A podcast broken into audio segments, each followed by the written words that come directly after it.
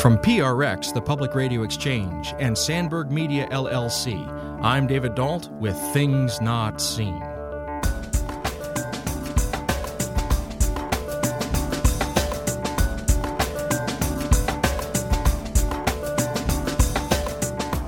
We were genuinely pleasantly surprised at the transformative power of this model and just story after story of people who felt like they're in a rut spiritually, but all of a sudden something coming alive for them, the light going on, getting excited about prayer and the possibilities about some of the spiritual practices that we opened up for them.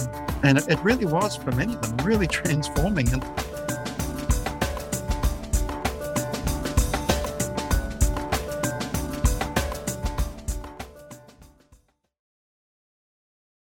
Things Not Seen is made possible in part through the generosity of our Patreon supporters. If you'd like to join them, please go to patreon.com slash notseenradio. That's P-A-T-R-E-O-N dot com slash notseenradio. Thank you. Welcome to Things Not Seen. I'm David Dault. Our guests today are Dr. Neil Pembroke and Dr. William S. Schmidt. Dr. Pembroke is the Associate Professor of Christian Studies at the University of Queensland in Brisbane, Australia. He's the author of Moving Towards Spiritual Maturity and Foundations of Pastoral Counseling. And his colleague, William Schmidt, is a professor at the Institute of Pastoral Studies at Loyola University Chicago here in the United States. He's the author of Walking with Stones, a spiritual odyssey on the pilgrimage to Santiago. Longtime listeners will remember that we spoke to Professor Schmidt a couple of years back. Today, we're talking about a recent project that they were both involved in, along with several other scholars, called Spiritual Formation in Local Faith Communities, a whole person prompt card approach. Neil Pembroke, William Schmidt, welcome to Things Not Seen. Thank you. Thank you, David. So I want to start out with this term because it's a term that maybe my listeners have heard, but they're maybe not familiar with the definition of, or maybe they've never encountered it at all. This term, spiritual formation. And I wonder, Professor Pembroke, if you would start us off by giving us a sort of overview. When we hear this term, spiritual formation, what are we talking about? Well, David, uh, it depends who you're talking to. More conservative Christians might think of spiritual formation largely around uh, reading the Bible and praying. And so they would interpret it around those kind of categories of their formation as a Christian disciple. Whereas people in uh, more progressive Christian traditions might want to uh, expand it out a little bit and make it more holistic. So that's what we've tried to do. We've looked at spiritual characters, which is really the, the fruits of the Holy Spirit, things like peace, kindness, gentleness, self control, and some other aspects of spiritual character as well. We've looked at spiritual practices, anything from prayer and reading scripture to ecological stewardship and social concerns. So you can see straight away that we've tried to broaden things out and connect with some contemporary concerns that are very important in an era of climate change, for example, and recognizing that Christians are increasingly concerned about social justice. Black Lives Matter movement is very significant, for example, and many other social movements for justice and peace. Then we've included personal and social ethics uh, as a separate domain. So we go deeper in that area.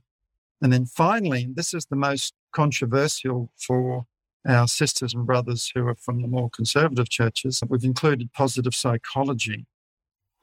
So, Professor Pembroke, what I'm getting from your answer is that when we talk about spiritual formation, when we look at a sort of more conservative uh, Christian tradition, we might find that it's an answer that has a very narrow focus. But as you continued your answer, what I realized was that spiritual formation can be encompassing of a number of identities, a number of character development directions and a number of practices. Now, these are my words, not yours. When I say it back to you like that, have I understood what you're meaning about this expanded definition of spiritual formation? That's perfect. And I want to emphasize just briefly that we wanted to be inclusive. So we've put in elements that those uh, from more conservative or traditional churches would recognize and want to and feel comfortable with. But we've also tried to include elements that are in what might be called progressive Christianity or more liberal Christianity would also embrace. Our intention was not to exclude, but to include.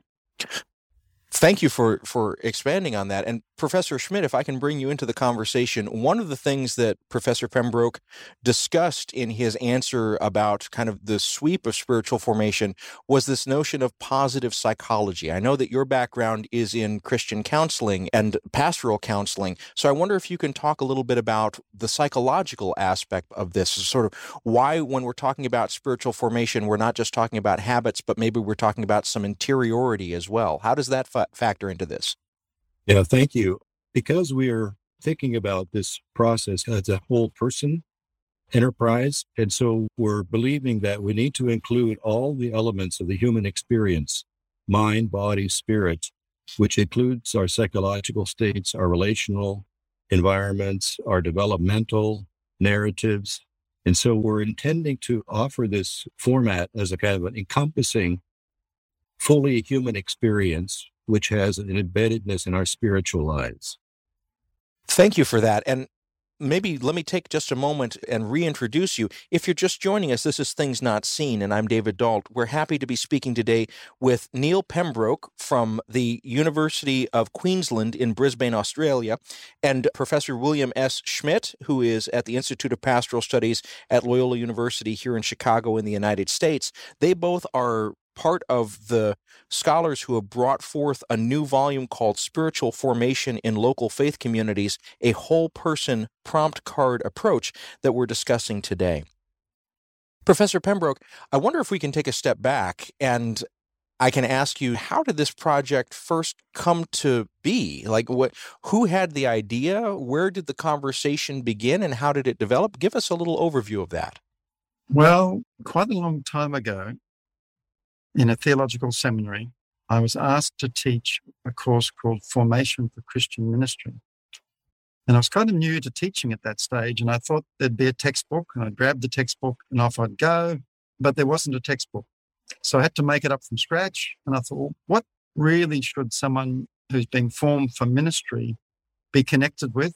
And I thought of three domains. I thought of spiritual practices, I thought of personal and social ethics, and I thought of positive emotional life and self awareness. So, the more of the positive psychology approach. And taught that course and then got a great reception from the students. They encouraged me to make the ideas more publicly available. So I wrote a book called Moving Towards Spiritual Maturity, which was really what I taught in the course. And then I said at that point that I would really want to take this further and make this available for ministry agents, priests, pastors, whatever term we use in our churches, to make it more accessible and to be able to be used with their parishioners. So that's where the project started, Dave. And so, Professor Schmidt, when did you become a part of these conversations and how did that develop from your end? Well, it, it really began with a relational connection with Neil. We were uh, both uh, at conference member participants at a Society for Pastoral Theology, which is an American based theological society. We met there. And so we had a, we were like kindred spirits, I think, in terms of uh, our theological orientations and our praxis commitments.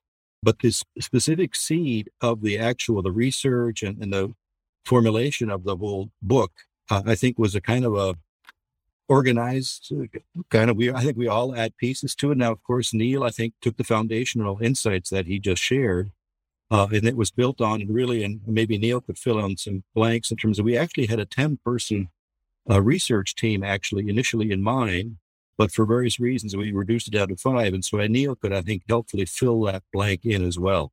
Yeah absolutely. So bill's absolutely correct. We had a big team in place of 10 people and we did a lot of brainstorming and we came up with a, a, model. And then I wrote up our work and got published in a, a journal. And then there was a question of how to take this further. And Theo Pleizier from the Netherlands read the article and emailed me and said, uh, really like it. Can I get in on this? And was so excited. Uh, and so I said, okay, let's have a Zoom conversation. And then he said, who else can we pull in? And so I thought immediately of Bill because he's, as he said, we had a great kindred spirit connection. I have a similar connection with Ewan Kelly in Scotland.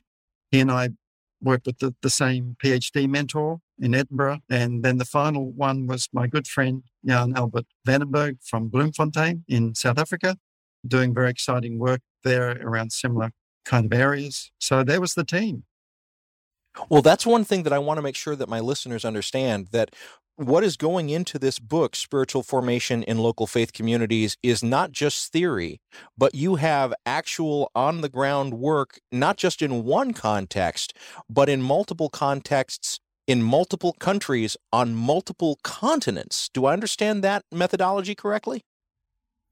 Uh, absolutely. One of the things that's very fundamental about practical theology is we're a bit scared of great in theory, not so great in practice. So we all agreed as a team that we're going to road test this. So we put it on the road in the Netherlands, in Scotland, in South Africa, and Australia, and in Chicago. I guess listeners will expect me to say this, but it's actually true that we were just blown away by the positive response from both the ministry agents, the pastors, and the parishioners. In the focus groups, we just asked them, how did it all go? And they were very excited about it. And before we go to break, uh, which will happen in just a moment, I wonder if we could give a little glimpse of the methodology itself, because at several points I've read the subtitle of your book, A Whole Person Prompt Card Approach. And I want to just zero in on that second part of the subtitle right quick the notion of prompt cards. And I wonder, Dr. Schmidt, if you'd be willing to talk about when we're talking about prompt cards, what are we talking about here? Well, this is really a shorthand way of talking about a kind of a structure of engagement. In other words, um, I want to offer a little thought in terms of additional sort of distinctions vis-a-vis our title. So, among the maybe classic terms that have been used over the years in terms of uh, spiritual journeying would be things like uh, spiritual direction, spiritual companion, spiritual guidance. So, our title is in some distinction with that, in, in terms of our using the term spiritual formation in local faith communities, it has to do with a commitment to the faith community. So our perception was that not that spiritual guidance is necessarily fully manifested in all traditions. I think different traditions have different variations of that. But one of the sources, and I would say, of neglect of Christian formation is in within faith communities itself.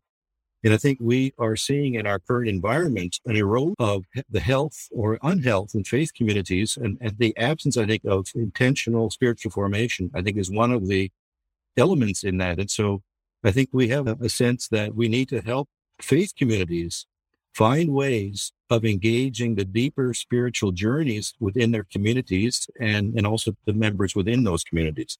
So, so it's a really a commitment to the community itself as a necessary for faith formation and faith development. If you're just joining us, this is Things Not Seen. I'm David Dault. We're speaking today with Professor Neil Pembroke. He's Associate Professor of Christian Studies at the University of Queensland in Brisbane, Australia.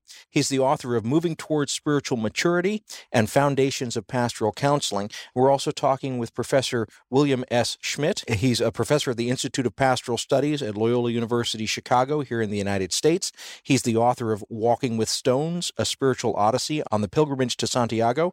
Longtime listeners will recall that we've spoken to him before here on the program. Today we're talking about a book that they are both partial authors of. There's a group of five authors that are part of this, but the book is Spiritual Formation in Local Faith Communities, a whole person prompt card approach. We'll continue our conversation when we come back in just a moment.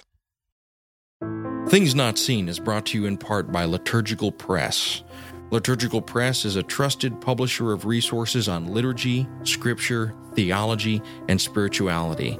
They've evolved to serve the changing needs of the Christian church, and they produce resources for pastoral leaders, teachers, engaged learners, and all leaders looking for quality books on faith and culture. Lit Press books are available at your favorite book retailer and online at litpress.org. That's litpress.org.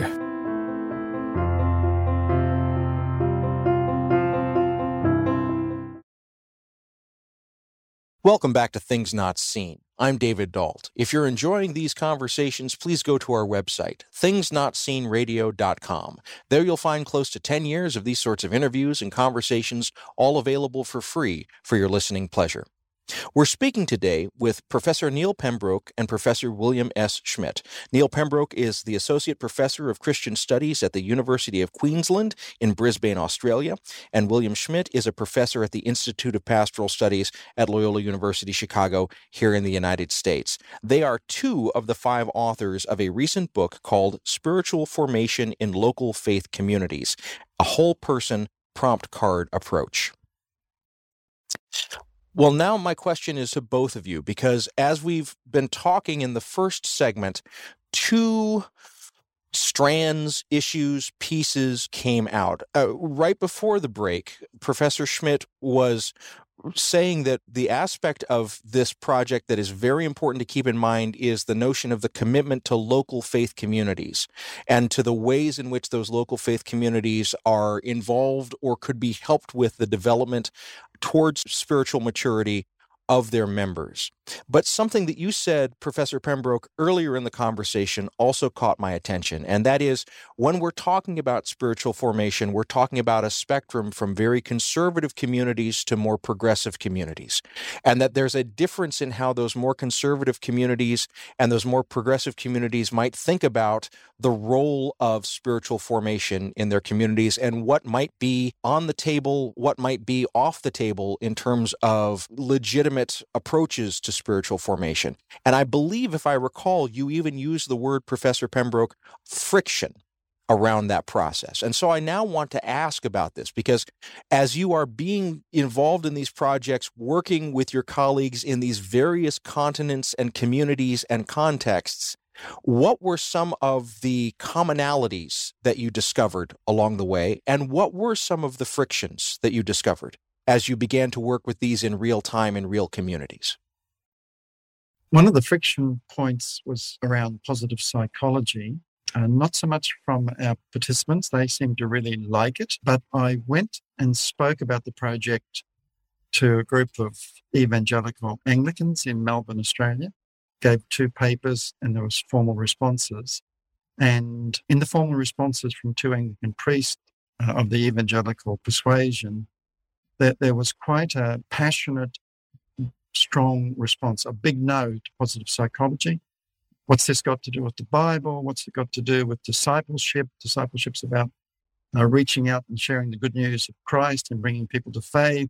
And I was taken aback because, you know, chatting to my colleagues, it seemed like a no brainer that you'd want emotional well being in there.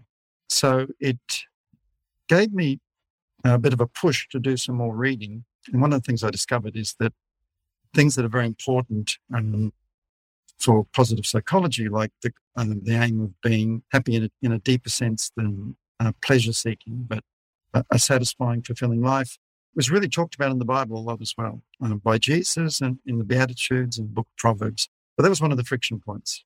Let, let me make sure that I've understood correctly. So you were presenting the full scope of this project, and in the process, you talked about this idea of positive psychology, which, if I'm understanding that term, is deeper than simply chasing after happiness, but it, it might be pointing towards what we often in the religion guilds call human flourishing. So, first of all, uh, do I have that right?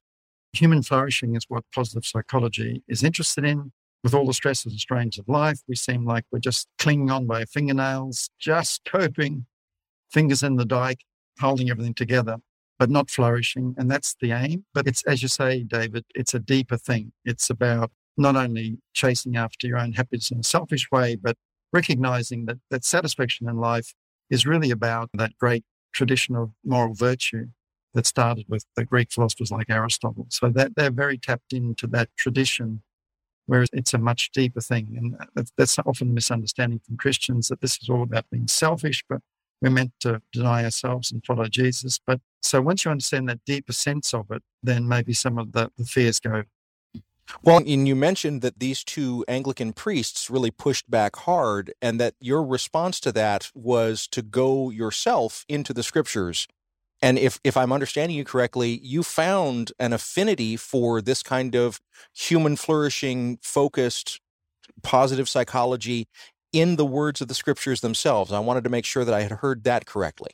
Yeah, absolutely. And the thing I found is that some really good scholars have been interested in the Bible and positive psychology, and particularly this thing of flourishing and happiness.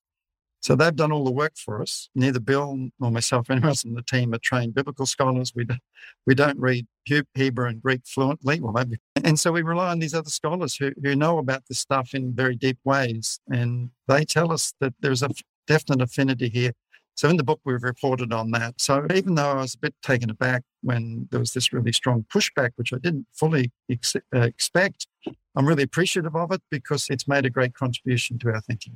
And Professor Schmidt, did you have a similar experience of presenting ideas and getting hard pushback, or was your experience one that these ideas were received with more affinity and welcome in the Chicago context? Uh, well, as part of our effort, the, the five of us as researchers, we recruited three pastoral persons, we call them pastoral agents, in our respective areas. And so I intentionally select from a wider variety. All of us select, selected from a wide variety of pastors. So I, I had a Catholic priest, uh, an Anglican priest, and a Presbyterian minister as the three pastoral researchers. They were uniformly very positive about the process. We're passionate about it, and they're and we all as team members interviewed all the parishioners as well. So we have some, some real hard data in terms of how the process unfolded. And so, in terms of their tensions, we didn't really, from my point of view, we did. I didn't experience any tension. But the, the point I want to make, though, with regard to Neil's uh, concern, I think one of the differences where, for certain maybe more conservative communities, they have a perhaps a, a different understanding of the role of the pastor vis-a-vis uh, I call it a spiritual discipline as directivity. In other words, as a more of a challenging, maybe not in your face, but using more scriptural mandates, more of a firmer challenge, perhaps coming out of maybe a more directive, quasi uh, authoritarian, perhaps leaning. And so there are some temperamental differences, I think, in terms of how pastors may think about their role in terms of their spiritual responsibility to challenge their parishioners. Now, if you look at some of the prompt cards, there's a there's a real deep invitation for self ownership and self awareness that's that's tucked into these cards. So it's in, in, in no way trying to avoid an authentic engagement with who you are, with yourself, with your environment, and with God. So, so I think it's a bit of a red herring to say that we're not seeking deeper opening up of one's personal narrative before God. So I just want to make sure that I've heard that correctly. And I thank you for talking more about the process, Professor Schmidt. So, in the more conservative communities, is it fair to say that a mark of spiritual formation would be perhaps increased obedience to the legitimate authorities of that community, whereas for more progressive communities, a mark of spiritual formation might be greater self actualization or greater self awareness. These are my words, not yours. When I'm drawing that tension, am I understanding kind of the dynamics that you encountered, or would you say it in a different way? Well, I think if you if we want to step back just a little bit further in terms of the, the history of pastoral the evolution of pastoral care, let's say in the 20th century. So, accompanying others in caregiving, I think has over, over these over the, over the century included relational engagement. In other words, deeper listening, attending to the nuances of a person's life pattern and narrative and so forth. So most all Christian communities have some variant of that. Some would have a, maybe a different theology around maybe a kind of human darkness vis-a-vis hope, more pessimistic take on human nature. So that those theological that theological range, I think, is very much present. So I think that's another sort of factor into this conversation in terms of where things rate one way or the other. So our theologies do impact what our, you know, pastoral formation might look like. But because our program was, or our, our model was so comprehensive with this global endeavor, I think we sort of touched virtually all of those communities in, in, some ways. So I think we have a pretty good take on what the broad Christian community is trying to do. And, and I think we're pushing in the right direction. I think all of us, including the, the conservative ones as well. If you're just joining us, this is Things Not Seen. I'm David Dault. We're speaking today with Professor Neil Pembroke of the University of Queensland in Brisbane, Australia, and Professor William S. Schmidt. He's professor at the Institute of Pastoral Studies at Loyola University Chicago here in the United States. They are two of the five co authors of the recent book, Spiritual Formation in Local Faith Communities A Whole Person Prompt Card Approach. I want to pick up on what you were just saying, Professor Schmidt, because in your book, Spiritual Formation in Local Faith Communities, one of the things that gets reported as we move to the end of the book and get the results is that participants seemed to be self reporting a deepened hunger for their own spiritual growth, that they were enlivened by this process, that they were shown, maybe to use that biblical language, rooms in the mansions that they hadn't realized were there, and they were having fun exploring it. And so it seems as if one of the takeaways in a 30,000 foot view of this project is that it has had a net positive effect on its participants. Now, when I say it that way, Professor Pembroke, am I properly reading how you would characterize the results, or would you say it in a different way?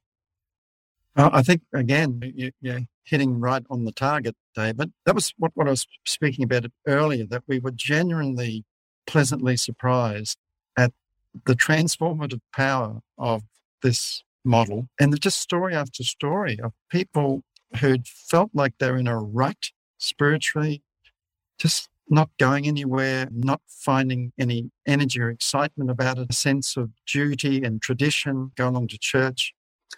But all of a sudden, something coming alive for them, the light going on, getting excited about prayer and the possibilities, about some of the spiritual practices that we opened up for them. And it really was for many of them really transforming. And, and they they said we want more, which kind of created issues around how do you do that when ministry agents have got pretty full dance cards already. So that's why we, we started talking about um, expanding it through continuing group work and that kind of thing.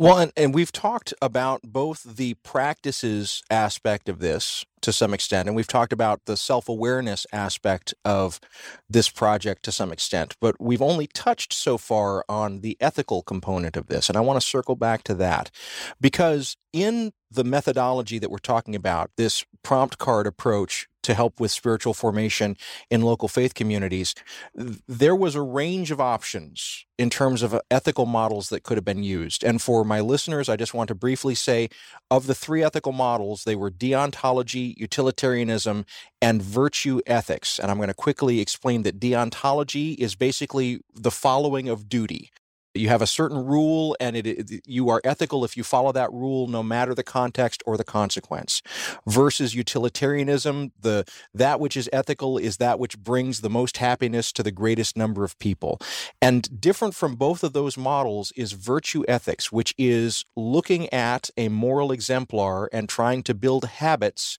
that make you more like that moral exemplar. In this particular Christian context, the moral exemplar is Jesus Christ.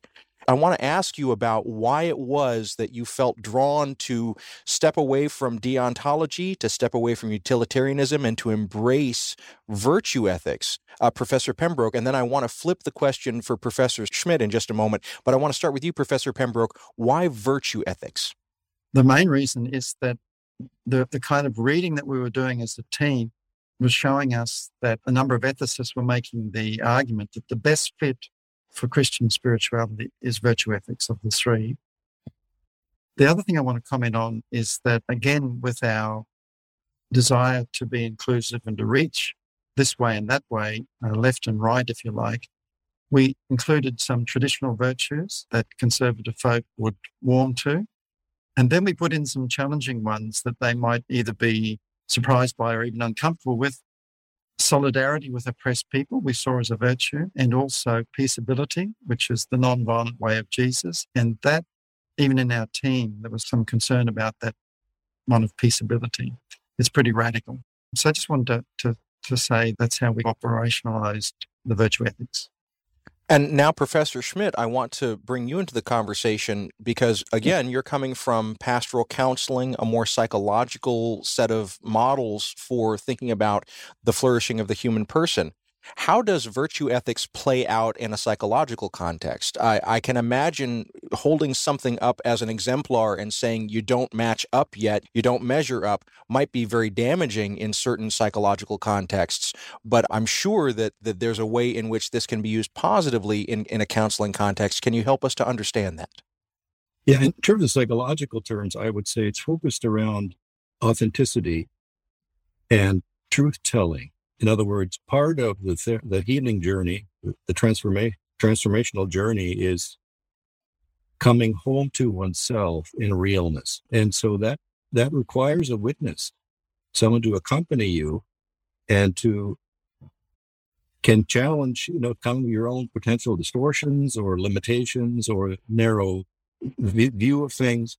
So I think a, a fully engaged psychological pathway would ultimately want to go toward a kind of opening up the full, of the fuller narrative things we have trouble engaging that we're avoiding the shadow parts of ourselves. So, so psychology is not foreign to that requirement to come to authenticity. Well, and Professor Schmidt, if I may continue with that, this brings us then to that other part of the subtitle of the book, this notion of the whole person. And we've touched on it here and there, but I wonder if you could give my listeners, uh, when you're aspiring to help a person become a more whole person, what are we really reaching for here?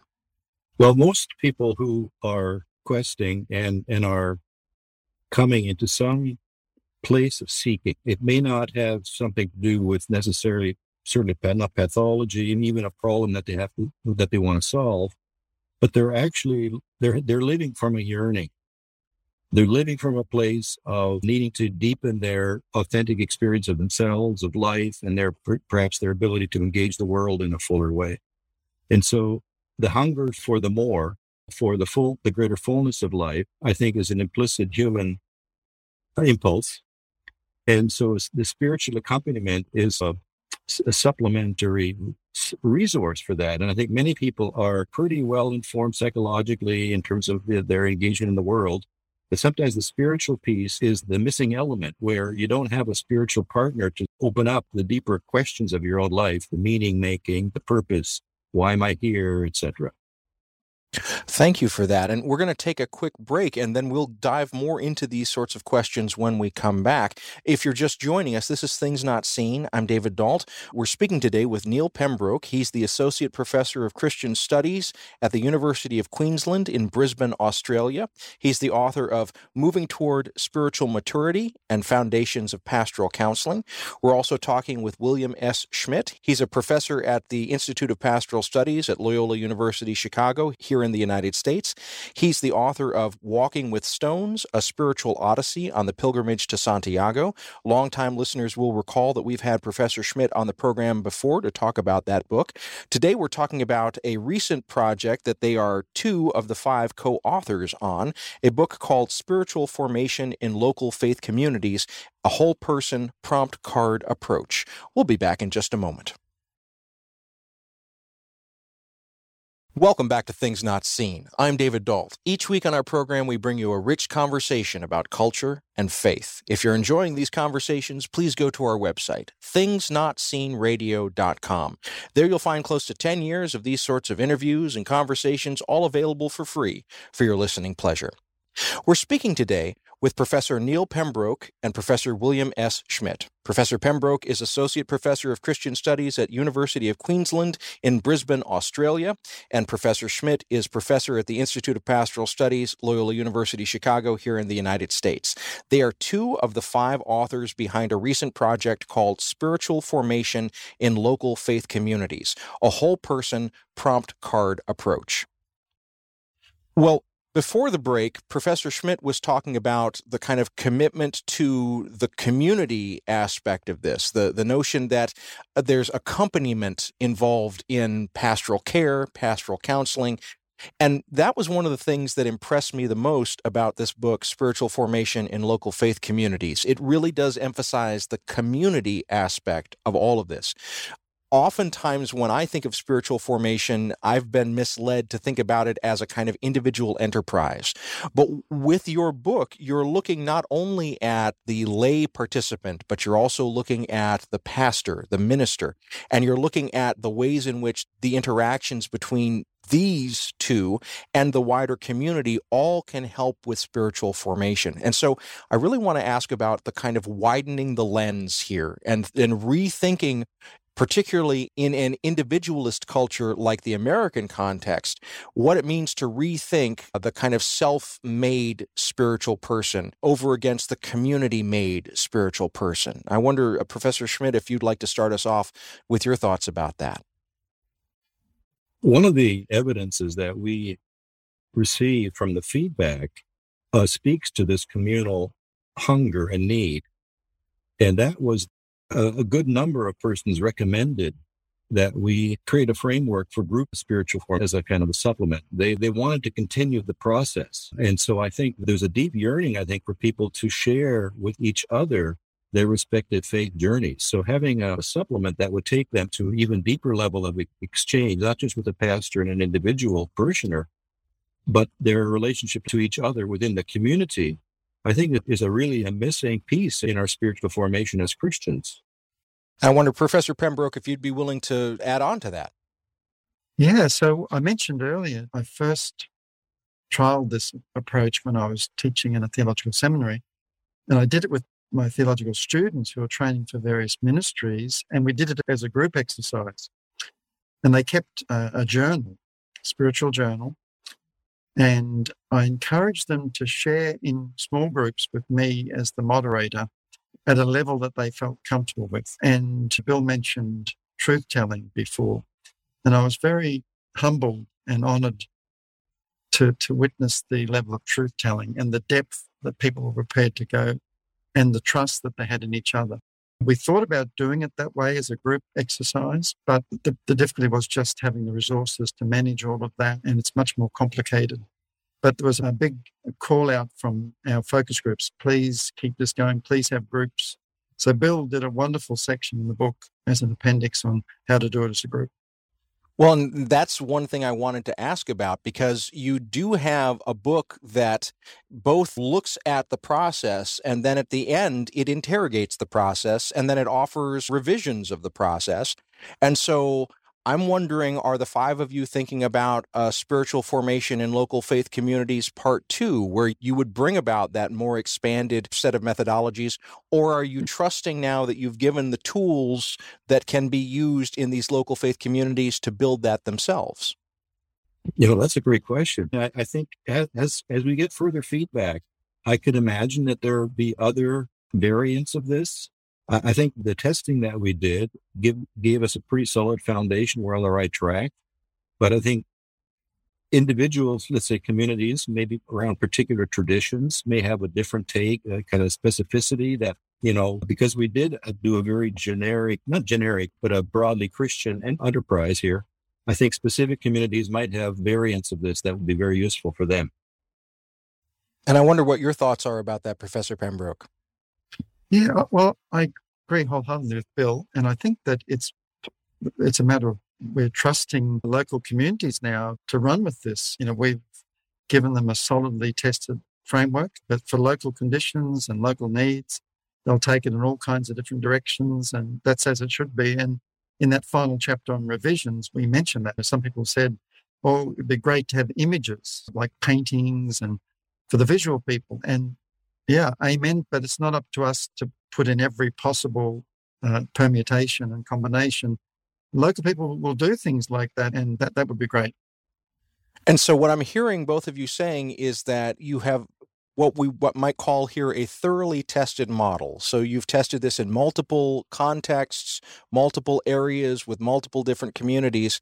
So you feel confident in the basic structure and you have enough confidence that handing that structure off, you don't need to franchise it and you don't need to own it from here from here on out, but you are trusting communities to take this well tested model and then to adapt it to their own needs and their own particular traditions. Am I hearing that correctly in what you both are saying? Yeah, absolutely. Just a quick little story about that. Ewan Kelly, um, uh, Scott, Uh, and when we were getting together our prompt cards, and there's obviously little definitions of each spiritual practice or virtue on it. And Ewan sometimes would say, Now I'm thinking of a Glaswegian working class person. They wouldn't have a clue what you're talking about. Now, come on, break this down, you know. So, meaning and purpose in life, which comes from positive psychology, was what gets you out of bed each day. So, yeah, that, that's a good example of how, how we've tested it for context. You know, educated Chicago people might look at some of these definitions and think, yeah, right on board. But you know, what, what about if you're from a different context altogether? Well, that really speaks to one of the difficulties that I was thinking about as I was reading through this book of yours. And that is, you are really trying to reach such a wide sweep of different readers and different contexts that I imagine your example of of Professor Kelly and the the the hypothetical Glaswegian who just doesn't understand the terminology. I imagine that there could also be class and race and gender. All of these factors can play in as well. And Professor Schmidt, when I say that kind of disparity as well, were those some of the things that you found and factored for? And how did you factor for them in the process of making this as capacious as possible? because we we're embedded in our own sort of context so we trusted each other to bring the it is as disparate a kind of a community the, the three communities we all selected bring them all to bear on the wider process. So i think it, it has the benefit of kind of a, a local immersion. But because re- we represent different traditions i mean i uh, I, I was an ordained Baptist minister for 25 years but I have over 30 years in a Jesuit university, so I represent a variety of communities in a very potentially split way, but hopefully unified in my own personhood. And so we brought, I think, the essence of our own pastoral insights. We're all pa- pastoral practitioners. And so we have a very broad cross section here of Christian reflect researchers here, uh, the five of us. So I'm reasonably confident that we represent a very broadly based but deeply immersive Christian experience. So I, I, have confidence in that. And it's really meant to be a handbook. And I think as a handbook, it's meant to be used and used in ways that any particular pastoral person would be able to draw upon it in their own appropriate ways in their own context. So I'm, I'm reasonably happy just release it to the world and let it run with it. Let me take a moment and reintroduce you both. If you're just joining us, this is Things Not Seen. I'm David Dault. We're speaking today with Neil Pembroke and William S. Schmidt. They are two of the five co authors of a recent book called Spiritual Formation in Local Faith Communities A Whole Person Prompt Card Approach. Well, as we're moving towards the end of our conversation, I, I want to ask more open ended questions. And in particular, I want to ask about surprise because this is such a well thought through model, because it is tested in the way that you did, because you were so thoughtful about trying to reach a disparate number of communities. It seems like you were trying to anticipate a lot of things that could go wrong. Every participant in this project probably was anticipating the worst and hoping for the best. And so I want to ask you each, and I'll start with you, Professor Pembroke in the process of this, what was one of the things that you most enjoyed discovering or that you found the most surprising as you were part of this project? Uh, for me, the, the most surprising thing I enjoyed most was the level of excitement. You know, I'm from Scottish background, uh, even though I'm an Aussie, born in Australia. My fa- father was born in Glasgow. And so we're pretty serious minded and maybe tend towards the glass half empty. And I was expecting that that some people would say, yeah, it's great. Other people would say, ah, oh, that's all right. Could do better. but firstly, to a person, just the level of interest and, and gratitude and excitement. I mean, it got me going because I've been involved, like Bill, in a lot of research projects over the year, years, and it's my day job. That's what I do for a living. But it really got me excited, and and it was, so, and I, I put up on our my Facebook page with absolute sincerity. This is the most, by far, enjoyable, satisfying research project I've been part of. And Professor Schmidt, how about you?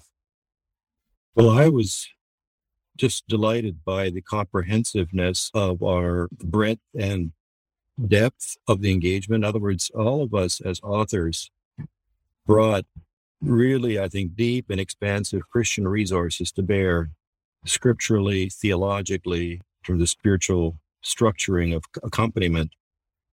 So I, I, really feel good about the quality of it.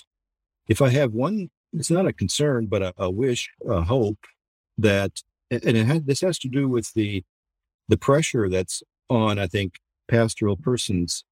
And the, the faith communities, I think, are in, in some serious challenges these days with COVID and theological challenges within faith communities. And so part of, I think, the crisis in the Christian community is pastors burning out. And so if, if they have a hundred things to do, will they, will be inclined to, to drop spiritual accompaniment as one of the things they're going to drop? So that's one of my sort of practical concerns that pastor can still retain a vision for this, the centrality of this, even in terms of their own preaching, teaching, their broader role as pastoral persons, to not to not leave, leave the, the one-to-one and the group commitment with others as on the side rail. So that's one of my sort of hopes and concerns at the same time. I'm so glad that you mentioned that because one of the things I wanted to make sure my listeners understood about why this project was undertaken, and you both have talked about it in part, but maybe we could spend a moment or two on it, is that spiritual formation in local communities is often an ad hoc or improvised process. And what I'm hearing in your concern and hope, Professor Schmidt, is that you wanted to help to create a resource where if a pastor is called to do a 100 different things, they can pick up this book and they can have very practical methodologies that they can use that they don't have to reinvent, but that they know have been tested in that work to help to deepen someone's spiritual formation, to maybe take one of the hassles off the plate for them. Now, these are my words, not yours. But, gentlemen, as I'm saying this back to you as one of your hopes for this project, that it would be basically a grab and go resource that doesn't do the thinking for you, but allows you to think without having to invest a lot of uh, reinvent time in reinventing the wheel. Have I got the basic gist of the project right, or would you say it in a different way? Ah, look, I think that's absolutely spot on. It, that, that's the beauty of it. That the the minister or pastor uh, just needs to turn up to a group, turn up to uh, the one to one, because all the work's done. They can reproduce the prompt cards. they're made available in the book free of charge. Off you go. They don't need to prepare. They don't need to do any background reading. Just well, apart from reading the book, but but then off they go. I, I, guess I'm a person who oftentimes is deeply cynical about the institutional church. And one of the things that rings out for me throughout this project, Spiritual Formation in Local Faith Communities, is every author on this book, all five of you, deeply love the church and you deeply love the people of the church. And you are trying to find ways to make sure that when a person is involved with the church, and you said it best, Professor Schmidt, that they're becoming their whole selves and that they're coming to themselves in an authentic way. I think that's such a beautiful thing. And I, I have to ask both of you, as a committed cynic, where do you get your optimism from? What keeps you hopeful in the midst of this process? Professor Schmidt, what keeps you hopeful? Well, I think a, a lifelong first pastoral commitment for me has been accompanying others in in their own journeys of wholeness and, and transformation. So, so I I think that's a spirit invited pastoral commitment that all pastors should have that sort of degree of personal uh, resonance with their own spirit and their own faith, their personal faith formation. And so once once you have that internal gift, that desire, you want to share that with others. So I think they're doing that in incremental ways. I think they do it through pastoral care and other things they do. But I think this more explicit accompaniment, the spiritual accompaniment, I think deepens the pastor and provides better pastoral gifts to the community as well. So it's a kind of a win-win situation. The other thing piece I want to just add is because it's also disciplined enough that it has a kind of a time frame. In other words, we're not trying to create open-ended, lifelong, you know, immersion where you're accompanying through all the ins and outs of a person's life. It's a very specific beginning and it, it has a certain discipline about it, I think, which really helps limit the potential, not excesses, but just not over overextension kind of thing. So I think there's a sufficient barrier consideration for the pastor as well.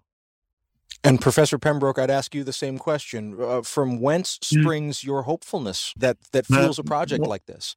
Well, some of the stories that we heard in the focus groups. There was a Scottish lady in middle age, and in the focus group, she said, uh, "This is big, so I'm just going to get this right out there. I haven't prayed for 20 years. I'm praying regularly now and loving it. That kind of thing keeps the, the spring of hope bubbling up for me. Well, Professor William Schmidt, Professor Neil Pembroke, I got so much out of this book, Spiritual Formation in Local Faith Communities. Professor Schmidt and I are colleagues at Institute of Pastoral Studies. I'm just going to tell the both of you I'm planning to use this as a resource in the classes that I teach uh, about spirituality and spiritual accompaniment and spiritual direction. I think that it, it is exactly what you say. It is a useful guide for going deeper and becoming more whole within the community context. I think that it's sorely needed. I think that my listeners would would benefit from getting this and applying it in their own communities.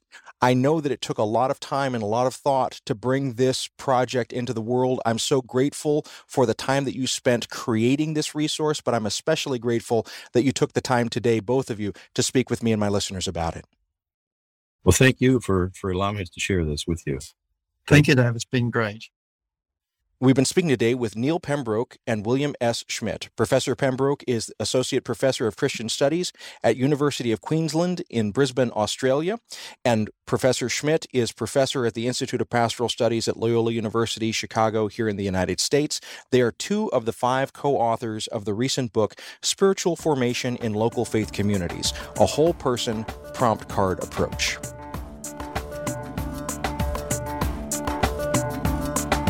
Things Not Seen is produced by Sandberg Media LLC. We're distributed nationally by PRX, the Public Radio Exchange. Today's show was recorded at the William Adams Studios in beautiful Hyde Park here on the south side of Chicago, Illinois.